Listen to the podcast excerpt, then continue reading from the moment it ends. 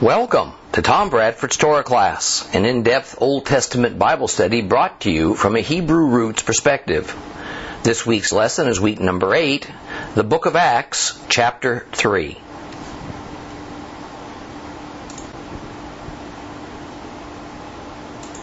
We are going to deal with some challenging subjects today. So I hope that you are ready to have those thinking caps on and your hearts opened. Last week we concluded Acts chapter 2 beginning the and began uh, chapter 3 of Acts. And what we observed was that when we take these verses within the context of Second Temple Judaism of Jesus' era, and we understand what the cultural mindset and the backdrop was for the Bible characters involved and for the author, who was Luke, only then does the meaning pour forth. For instance, near the end of Acts chapter 2, Peter uses the term the promise as the basis for how he interprets the works and the person of Yeshua, the Messiah. And it isn't necessarily in line with what we might think. Often in Christianity is said that what Peter is getting at is that the promise is referring to the new covenant in Christ. And thus the new covenant is unilateral. That is, the new covenant, within the new covenant, only God has any obligations. The believer has none. Yet in fact, what Peter is alluding to is not the new covenant but rather a much more ancient one, the Abrahamic covenant. The term the promise had for centuries been the nickname for the Abrahamic covenant, and indeed it was a promise to Abraham that was unilateral. That is, all of its obligations fell to God. However, the new covenant is anything but unilateral, nor is it a promise on the order of the Abrahamic covenant. So Peter lays out some very specific requirements to take advantage of this new new dynamic that's been brought about by Yeshua's death and resurrection. And first, one must actively turn from their sins. Second, one must sincerely return to God. And third, one must be physically baptized on the authority of Messiah Yeshua. These were three strict conditions for forgiveness and thus salvation. So indeed, believers in Jesus had and continue to have obligations for membership to the community of believers. Now, in that same vein, it's often said that the new covenant's all about grace, while another earlier covenant, the Mosaic covenant, was all about works. This is a false dichotomy. Both covenants are based on grace. Because both covenants are based on the theological concept of substitution of an innocent victim in the place of the guilty perpetrator. The primary difference was that the older covenant required the life of an animal as a substitute each time atonement was needed, while the newer covenant required the life of Messiah as a one time substitute. And as concerns the law, what could demonstrate more grace than for God to let the guilty human being live while an innocent animal died in his or her place. Further, repentance is required for both covenants. An animal sacrifice without repentance was not effectual. Saying one believes in Yeshua for salvation, but without true repentance is equally ineffectual. What we also saw was that true repentance, the kind that provides forgiveness of sins, is first and foremost an action. There must be life changes.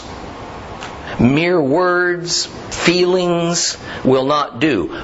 Past transgressions must end. Then in chapter 2, verse 39, we have Peter explaining just who this promise was extended to. And his answer was to those near and to those far away. In the context of that era, and to Peter's mind, therefore, the near were those Jews that were standing before him, and the far away were all the Jews and Israelites of the diaspora. He was not thinking of, he was not speaking about Gentiles at this time. And in fact, some months later, he was still not thinking that Gentiles were to be included. So in Acts chapter 10, we're going to find God using a dream vision to finally get it across to Peter that the promise to Abraham was to be extended to all the families of the earth, not just to Jews. In Acts 10, 34 through 30, uh, 34 and 35. Then Kepha, Peter, addressed them. I now understand that God does not play favorites, but that whoever fears him and does what is right is acceptable to him no matter what people he belongs to. Next, now still in Acts chapter 2, we discussed this concept of breaking of bread. And we found out that it had nothing to do with a Christian tradition that was formed a few centuries after Peter's day. And that tradition was invented by the Roman Church, and it was called the sacrament of communion. The breaking of bread was a regular, long established Jewish tradition of first saying a blessing over the bread at mealtime, then literally breaking it up into pieces and passing it around to the diners. Communion and breaking of bread are in no way connected. And lastly, we moved into Acts chapter 3 and the story of the healing miracle of a crippled man. Now we just got started last week. We didn't get much past the first couple of verses. So we're going to reread this chapter in its entirety. So please open your Bibles to Acts chapter 3. If you have a complete Jewish Bible, it's page 1363.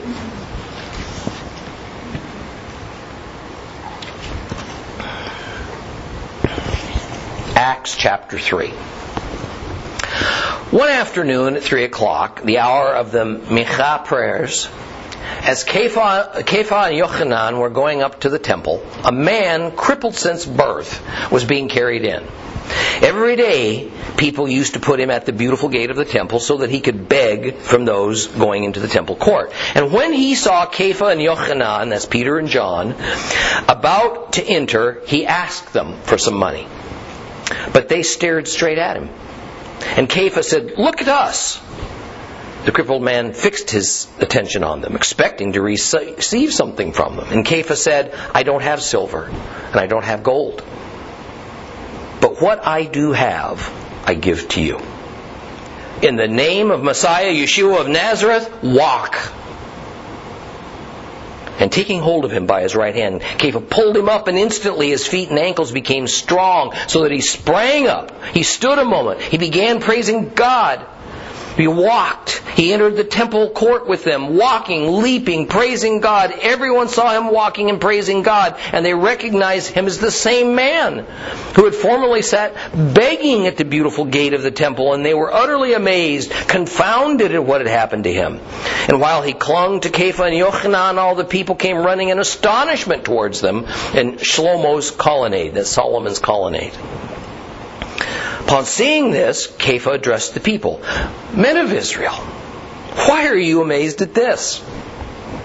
Why do you stare at us as if we made this man walk through some power or godliness of our own? The God of Abraham, Isaac, and Yaakov, the God of our fathers, has glorified his servant Yeshua, the same Yeshua, Yeshua you handed over and disowned before Pilate, even after he had decided to release him. You denied the holy and innocent one, and instead asked for the reprieve of a murderer. You killed the author of life. But God has raised him from the dead. Of this we are witness. And it is through putting trust in his name that his name has given strength to this man whom you see and you know. Yes, it is the trust that comes through Yeshua which has given him this perfect healing in the presence of you all. Now, brothers, I know you did not understand the significance of what you were doing, and neither did your leaders. But this is how God fulfilled what he had announced in advance when he spoke through all the prophets, namely that his Messiah was to die.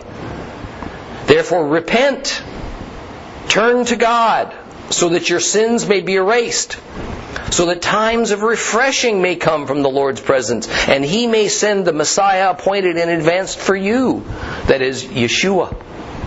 He has to remain in heaven until the time comes for restoring everything, as God said long ago, when He spoke through the holy prophets. For Moses himself said, Adonai will raise up for you a prophet like me from among your brothers.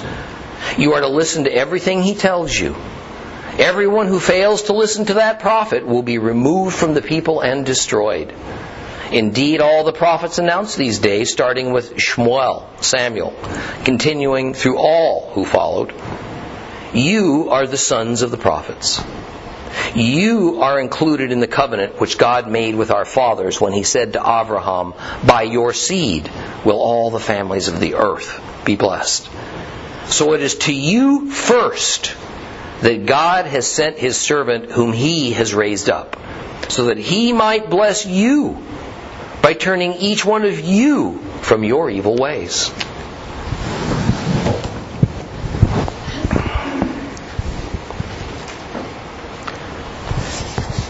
Scholars say that what is happening in this chapter is that Peter is outlining his Christology.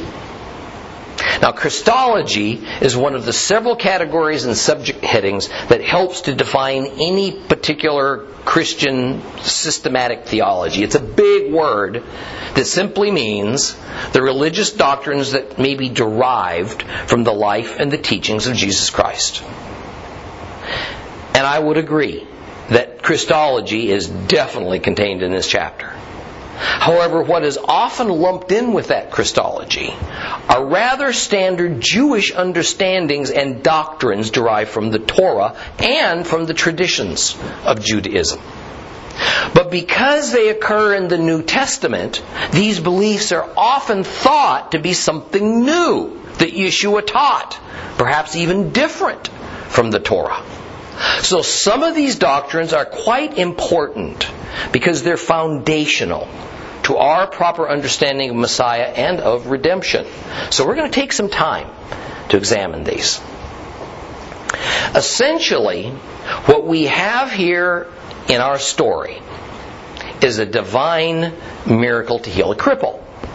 But it is done for a larger purpose than making the lame to walk. It is done both as a demonstration of God's healing power through Yeshua, but it also gives Peter a platform to preach, to teach the gospel. The cripple was sitting at a gate called the Beautiful Gate that led into the court of the women. It was one of the main entrances into the temple complex. He would have been outside that gate, not inside as the lame were considered too blemished to be allowed too near the temple itself. Not even blemished Levites and priests were allowed inside the temple precinct as it introduced ritual impurity to the sacred area. And because so many people passed through this particular gate, the beautiful gate, it was prime real estate for, for, for beseeching alms we should not think that begging was somehow a bad thing. Ironically, Judaism actually saw giving to beggars as a way to achieve merit before God. Thus, there was a mindset that beggars served an important uh, uh, uh, that provided a means to for other Jews to practice a very important Torah principle called tzedakah. Now, tzedakah simply means charity. Beggar and giver then formed a kind of symbiotic relationship such that if there were no poor and lame beggars, then the Jews couldn't perform the required charity. In the Babylonian Talmud tractate Baba Batra, we read this excerpt that very well sums up how Second Temple Judaism viewed giving to beggars. There it says this in response to criticism from Gentiles that challenged the Jewish concept of tzedakah in that if your God loves the poor, why does he not support them? The Hebrew sages replied, so that through giving to them, we may be saved from the punishment of Gehinnom. Gehinnom is another way of saying hell. In other words, tzedakah had a certain salvation component to it in the minds of many Jewish religious authorities of that era. So beggars were seen as a necessary thing so that tzedakah could happen. At this particular, as this particular beggar spotted Peter and John walking by him, he stretched out his hand, as usual, hoping for some coins. However, instead of giving him money, Kepha, Peter, offered him something unexpected. When we read in verse 4 that Kepha and Yochanan, John, stared at the beggar, this was not a glare of disapproval. Rather, they must have felt a, a, an unction from the Holy Spirit to do something truly awesome for this unfortunate individual. You know, eye contact is a powerful thing. Powerful thing. By staring into the eyes of this beggar, they made a personal connection. They explained to him they're not going to be giving him any money because they don't have any. However, they will give him something valuable that they do possess and they're able to give. Something even greater than charity, charity, something greater than tzedakah. Peter, Peter reached out his own hand. He grasped the hand of the cripple and he said, In the name of Yeshua of Nazareth, walk. He pulled on the man, encouraging him to stand. And miraculously, he did just that. In fact, after feeling the sensation of standing for the first time in his life, he began to walk. Then soon he began to leap all around praising God. Now let's remember that not only had he never since birth had the ability to walk, his legs would have been horrifically atrophied. So the Lord not only repaired whatever it was that was impairing his mobility, he instantaneously strengthened those rubbery muscles and ligaments. Now, it's no accident that in our Bibles we see the term leaping is employed to describe how this former cripple reacted to his healing. A messianic prophecy, known well in Peter's day, is found in the book of Isaiah that predicts exactly this. It is as beautifully lyrical as a Psalm of David and it is worth a few minutes of our time to read it all. So please open your Bibles to Isaiah chapter 35. Isaiah chapter 35. If you have a complete Jewish Bible, it's page 489.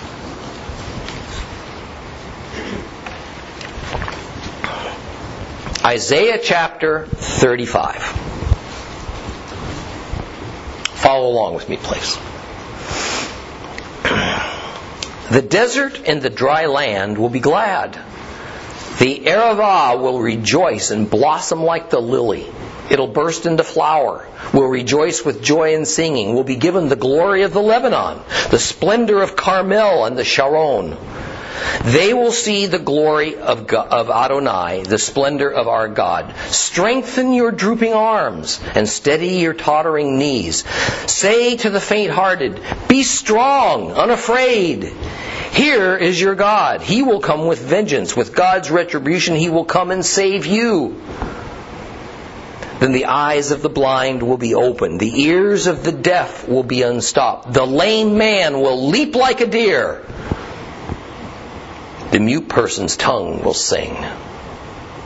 For in the desert, springs will birth forest, streams of water in the Arabah. The sandy mirage will become a pool. The thirsty ground, springs of water.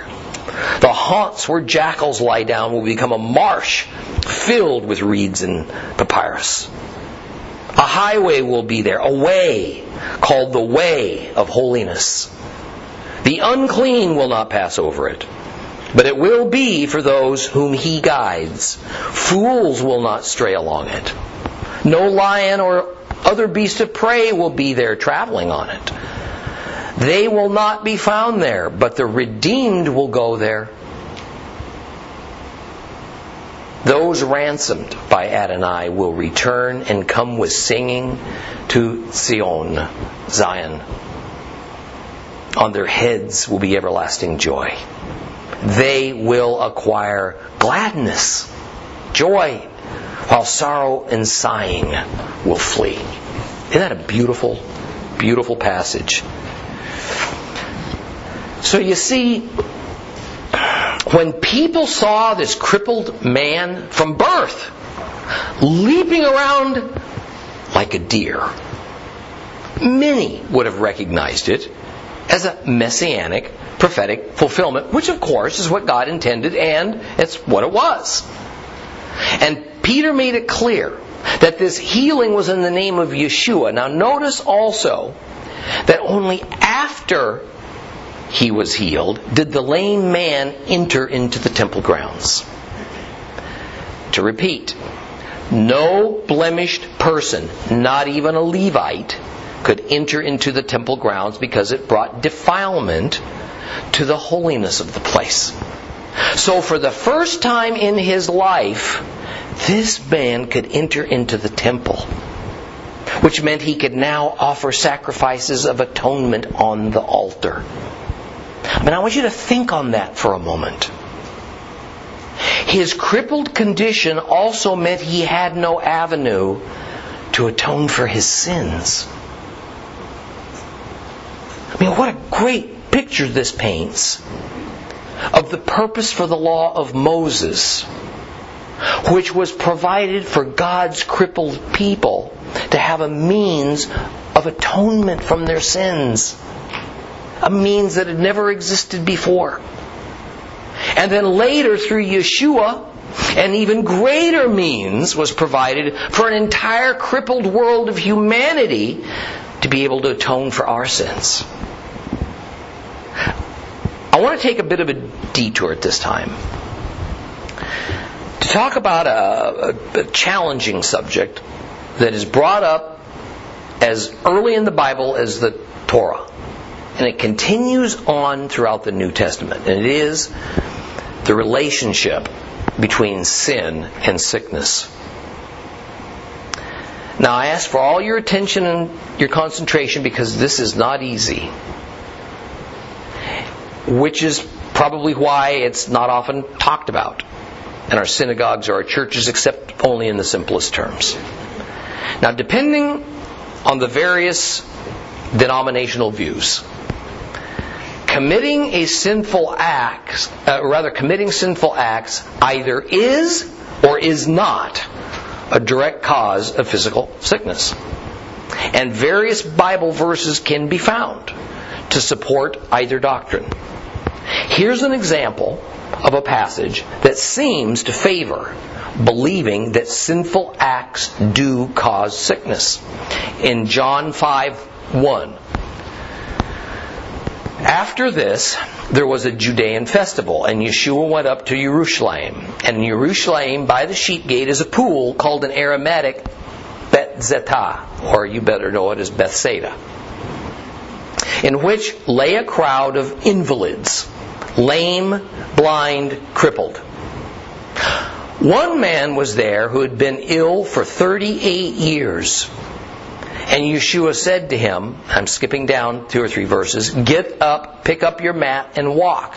And immediately the man was healed, and he picked up his mat and walked. Skipping down a few more verses to verse 14. Afterwards, Yeshua found him in the temple court. Remember now how he can be in the temple court. And said to him, See, you are well. Now, stop sinning, or something worse may happen to you. But in another passage that seems to say something entirely different, we read words that imply that sinning's not necessarily tied directly to sickness or disability. In John chapter 9, starting at verse 1, as Yeshua passed along, saw a man blind from birth, and his talmidim, his disciples, asked him, Rabbi, who sinned? This man or his parents to cause him to be born blind? And Yeshua answered, His blindness is due neither to his sin nor to that of his parents. It happened so that God's power might be seen at work in him. Now, depending on denominational views, since God is able to heal, then a believer either prays and seeks medical help, or one should only pray and shun medical help. The idea being that seeking a human to heal us would signify a lack of faith in our God. We're going to deal with both of these matters because it is profoundly important to our story and, of course, to our lives. The first thing to know about sin and sickness is that from a biblical perspective, they both represent a lack of wholeness. Wholeness. Sin is the lack of spiritual wholeness.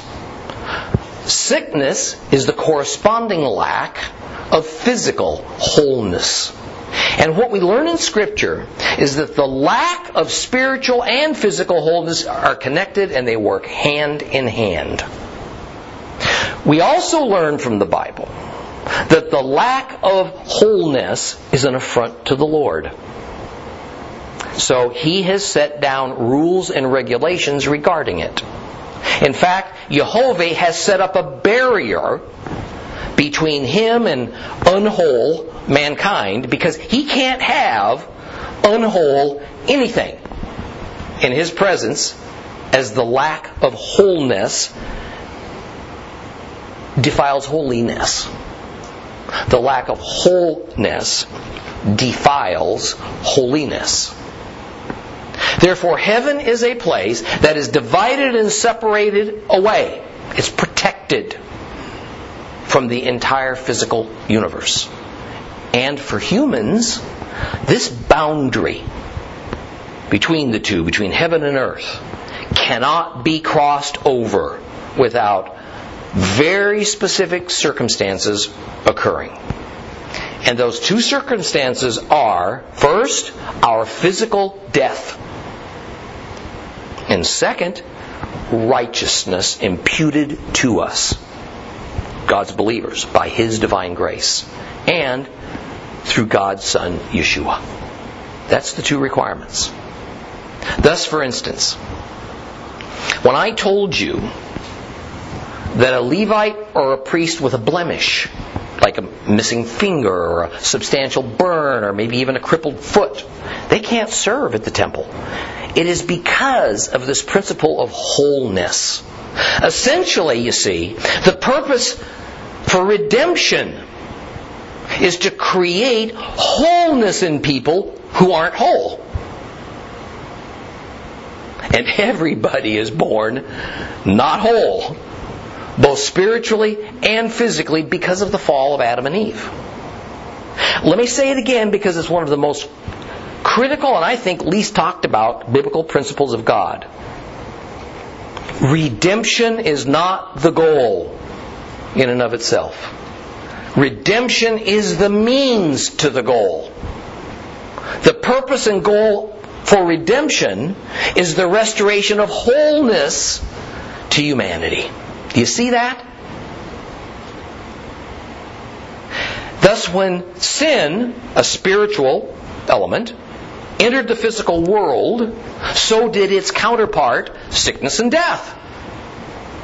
One of the several outstanding things that Messiah Yeshua's death on the cross did was to pay or atone not only for our sins, that is, our wrong behaviors or our wrong attitudes that go against the Torah, his sacrificial death also paid for our condition of sin, our sin nature that we're all born with. That is, a newborn infant is born with a sin nature before he or she even has an opportunity to commit a sinful act. The Levitical system of altar sacrifices could pay only for sinful acts, not for our sinful nature. And even then, not all sinful acts could be atoned for. Christ's death covered it all. So indeed, it is vastly superior to anything that the death of an animal could atone for. But let me also be clear. The law of Moses and the accompanying sacrificial system using animals for atonement worked. Over and over in the Torah, after explaining a law and what the requisite sacrifice was to atone for breaking that law, it was directly said that provided the sacrifice was done with an attitude of repentance, the sinner was forgiven. However, it had its limitations. The sickness is the tangible, physical manifestation of the invisible spiritual condition of sin. It is once again our example of the reality of duality principle. The spiritual world and the physical world operating in lockstep. We get a dramatic illustration of this in the Torah concerning Miriam, Moses' sister. In Numbers chapter 12, 6 through 10, we read this. He said, Listen to what I say. When there is a prophet among you, I, Adonai, make myself known to him in a vision. I speak with him in a dream. But it isn't that way with my servant Moses. He's the only one who is faithful in my entire household. With him I speak face to face and clearly, not in riddles. He sees the image of Adonai. So why weren't you afraid to criticize my servant Moses?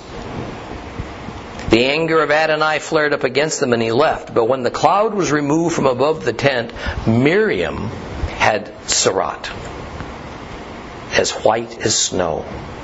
Aaron looked at Miriam and she was white as snow. So Miriam's hidden spiritual condition became apparent on the outside of her body for everyone to see sickness in the form of a skin disease. And so it is the same for all mankind. We get physically sick because we are spiritually sick. And while we can certainly mitigate part of that by not committing sins, we can't fully mitigate the other part, which is our sin natures. Those sin natures are going to stay with us until we die. And then, if we are believers, we will someday return to earth with glorified bodies that have different natures. Only then will we be no longer subject to sickness. Because only then will we no longer be subject to sin. Do you see the connection? One more interesting bit of information. Wholeness or restoration to perfect health is in Greek holoclarion. Holoclarion. It means to bring something to sound well being and thus complete health.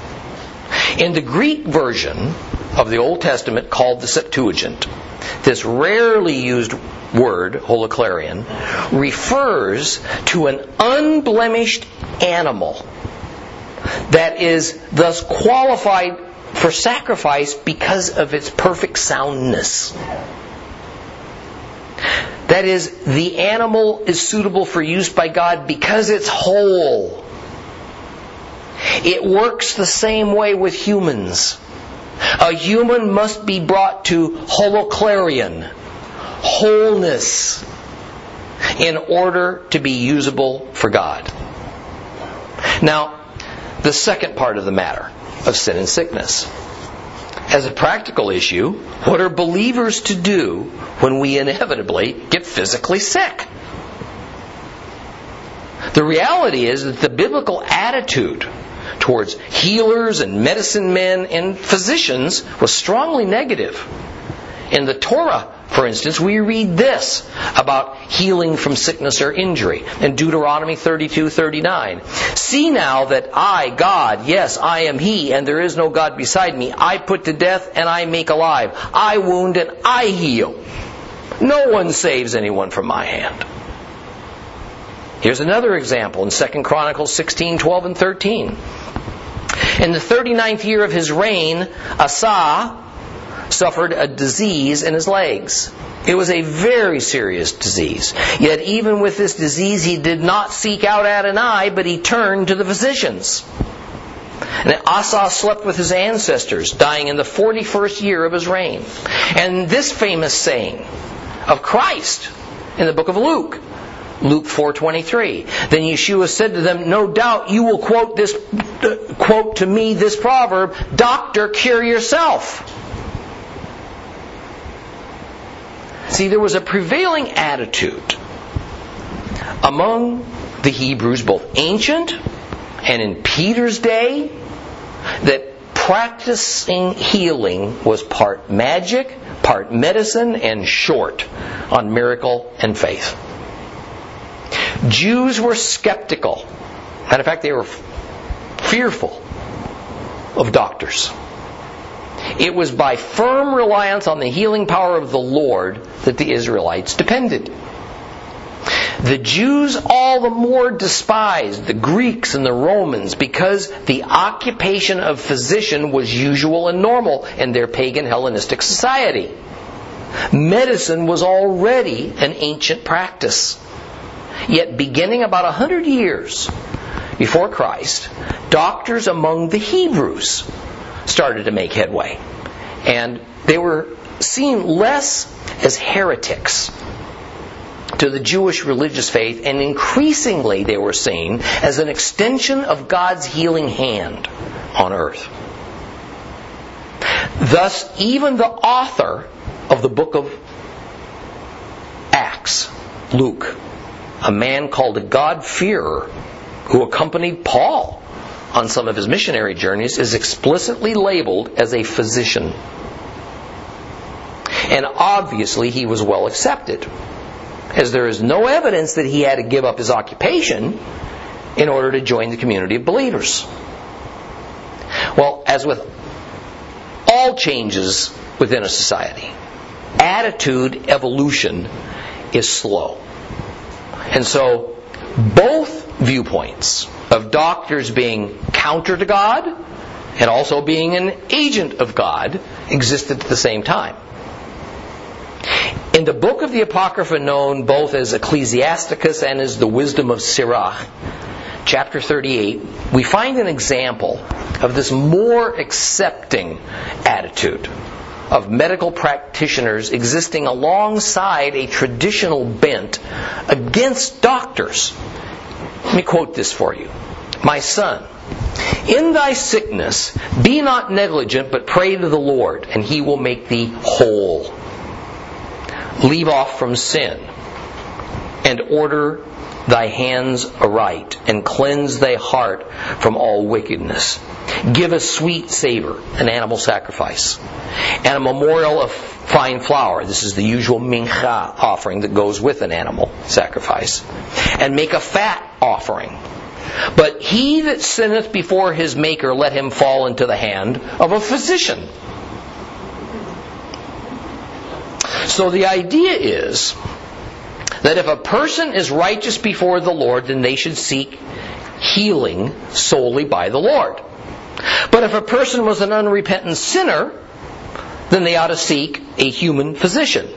Thus, there was an acknowledgement that indeed physicians could legitimately heal, even if they weren't very respected by the more pious Jews. And in time, we find some well known rabbis becoming renowned doctors, especially as the Jewish people began to adopt the viewpoint that medicine and the skill of, of a physician was itself a gift of kindness and provision from the Lord. In the end, both mainstream Judaism and Christianity have decided that prayer and medicine are a good prescriptive combination for battling sickness, although in what proportion is hardly broadly agreed to. And in some cases, medicine is still shunned as an affront to God. What this tells us is that Peter and John would have been immediately labeled as Jewish healers by the Jews who witnessed this formerly lame man now fully healed. The two disciples tried to deflect that by quickly announcing that the healing was an issue of faith in God through Yeshua, and thus it was a divine miracle. They weren't physicians, and they weren't practitioners of magic. We're going to continue with Acts chapter 3 next time. And we will get into additional important doctrinal principles that are being introduced by Peter.